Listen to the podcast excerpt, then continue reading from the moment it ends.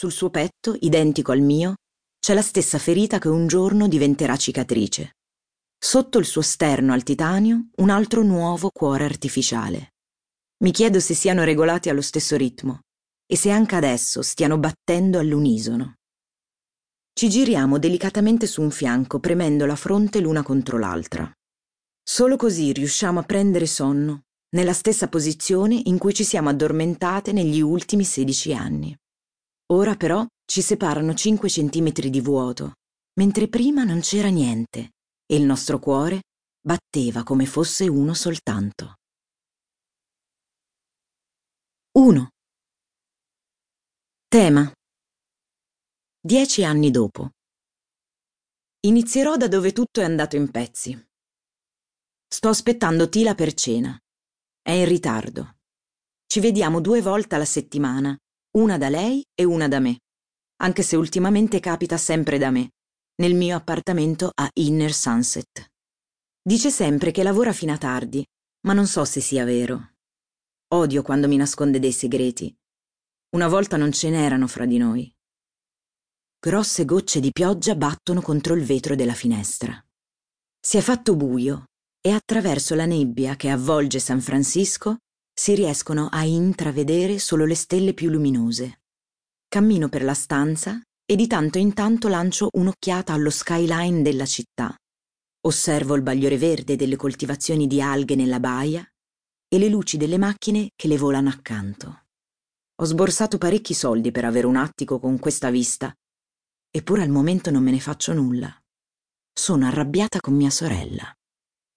Torno in cucina e mi scosto i ricci dal viso. Provo a mettermi in contatto con lei tramite l'impianto uditivo, ma non ottengo risposta. Accendo il monitor alla parete, le immagini e i suoni però mi infastidiscono, così lo spengo. La cicatrice sul petto mi provoca una fitta. È un fenomeno psicosomatico.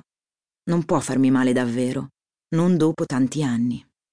Appoggio un dito sopra il solco ruvido della ferita cicatrizzata.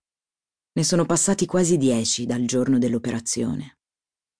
Faccio un sospiro e metto il cibo in tavola. All'angolo dell'impianto oculare mi compare l'ora. La elimino. Avrebbe dovuto finire il turno allo Zenith più di un'ora fa. Lavora in un hostess club in cima al Trans Am Pyramid. Un lavoretto niente male, ma di certo non farebbe per me. Non credo di essere così brava a fingere. Ho preparato a Tila il suo piatto al curry preferito, riadattato a partire da una ricetta appresa nella Heart.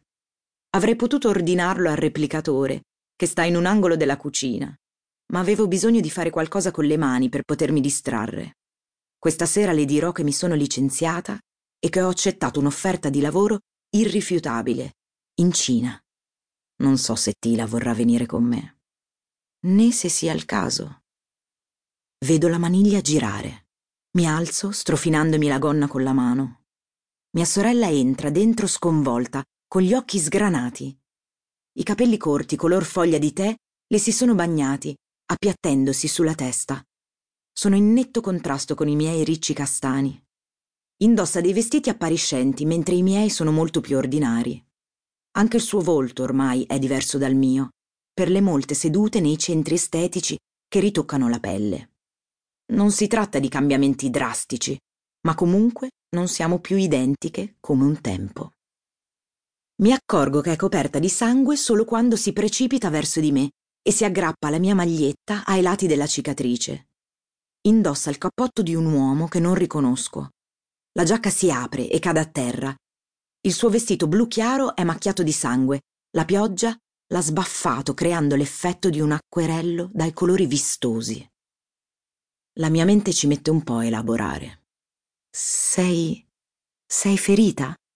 Le chiedo, cercando di ritrarmi per andare a prendere la cassetta di pronto soccorso. Ma con tutto quel sangue, forse un cerotto non basta. Mi pervado un senso di paura e a un tratto mi sembra di non riuscire a respirare. Lei non mi risponde subito. Apre la bocca, poi la richiude. Mi lascia andare e indietreggia verso la porta. Non è mio questo sangue. Devi aiutarmi, Ti. Oddio, devi aiutarmi. Mi irrigidisco. Non è mio questo sangue. Se non è tua, allora di chi è? Il mio respiro si fa più rapido e convulso.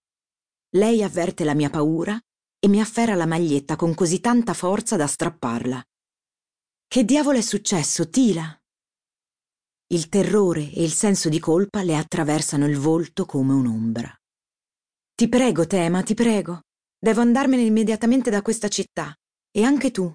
Dobbiamo nasconderci da qualche parte. Magari sui monti, che dici? Se solo potessimo rifugiarci a Manas Heart. Manas Heart non rientra nella giurisdizione di San Francisco. Ma questo vorrebbe dire tornare indietro, nonostante tutto quello che è accaduto dieci anni fa. E il fatto che lei voglia portarmi con sé significa che la faccenda è grave. Tila, calmati. Che cosa hai fatto? Non ho fatto niente, Tema. Non è come sembra. Gli occhi le sporgono dalle orbite. Intorno alla bocca le si sono formate delle rughe di tensione. Nonostante i ritocchi, il suo volto mi ricorda troppo l'ultimo giorno a Manas Heart, quando in quella foresta di sequoie pensammo che saremmo morte. Sento un formicolio alla punta delle dita e la vista inizia a vacillare. Ok, ok, cerco di calmarmi. Che cosa non hai fatto? Fuori dall'appartamento suonano le sirene. Mi colgono di sorpresa, ormai si sentono di rada a San Francisco. Sono sempre più vicine. Tila si stringe a me. Oddio, mi, mi hanno trovata. Devono avermi rintracciata tramite il microchip identificativo. Dovevo rimuoverlo, lo sapevo. Posso nascondermi qui? Ci sarà un posto in cui rifugiarmi. Il suo panico è contagioso, ma devo sforzarmi di essere la sorella pragmatica che lei si aspetta, la gemella di cui ha bisogno. Non se ne parla, la polizia avrà i sensori infrarossi. Se non hai fatto nulla andrà tutto bene, giusto? Ti porteranno via per interrogarti, poi ti lasceranno andare. Non voglio essere la gemella calma. Vorrei afferrarla, scuoterla, chiederle che cosa è successo e di chi è il sangue che ha addosso. Mattila riesce solo a singhiozzare, aggrappata alla mia clavicola, proprio nel punto in cui c'è la cicatrice. Appoggio una mano sopra la sua riesca a sentire il battito meccanico del cuore. Nonostante il terrore, i nostri cuori battono allo stesso ritmo regolare. Andrà tutto bene, T, dico. Te lo prometto. Lei mi guarda con un'espressione folle, inquietante. Quasi non la riconosco. Non puoi prometterlo, T. Non puoi promettere una cosa del genere. Fuori dalla finestra lampeggiano le luci rosse e blu. Una macchina della polizia sta fluttuando proprio accanto al terrazzo, con la pioggia che le scorre lungo i lati. Un faro illumina la stanza e noi restiamo paralizzate sotto il fascio di luce. Tre poliziotti saltano giù nel piccolo balcone, affondando gli stivali nelle pozzanghere che si sono formate sul cemento. Tila si stringe al mio fianco. Ha i brividi. La avvolgo con un braccio, ma anch'io sto tremando. Aprono la porta scorrevole usando un po' troppa forza. Il vetro va in frantumi. I frammenti si riversano nel salotto come se fuori la pioggia si fosse cristallizzata. Polizia di San Francisco! Ma insomma, dico, guardando il vetro e la pioggia che hanno invaso il salotto. La paura si trasforma in rabbia. Era proprio necessario. I poliziotti guardano a terra. Indossano tutti dei giubbotti antiproiettile sopra le lucide uniformi blu. Di solito non li hanno, non in questa città che vanta un'assenza totale di crimine. La parte bianca dei loro occhi, muniti di impianti supplementari, risplende nella luce. Una donna indiana con i capelli ricci legati sulla nuca impugna la pistola, cambiando posizione.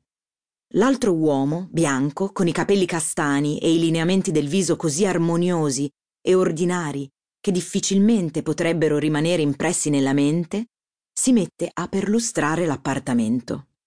Forse pensa che ci siano altre persone nascoste dietro il divano. Il terzo uomo, il loro capo, è nero. Dal colletto dell'uniforme gli spunta un tatuaggio dorato che non riesco a distinguere bene. Focalizza lo sguardo su di noi fissando Tila e i suoi capelli color foglia di tè. Tila Collins? Lei non risponde.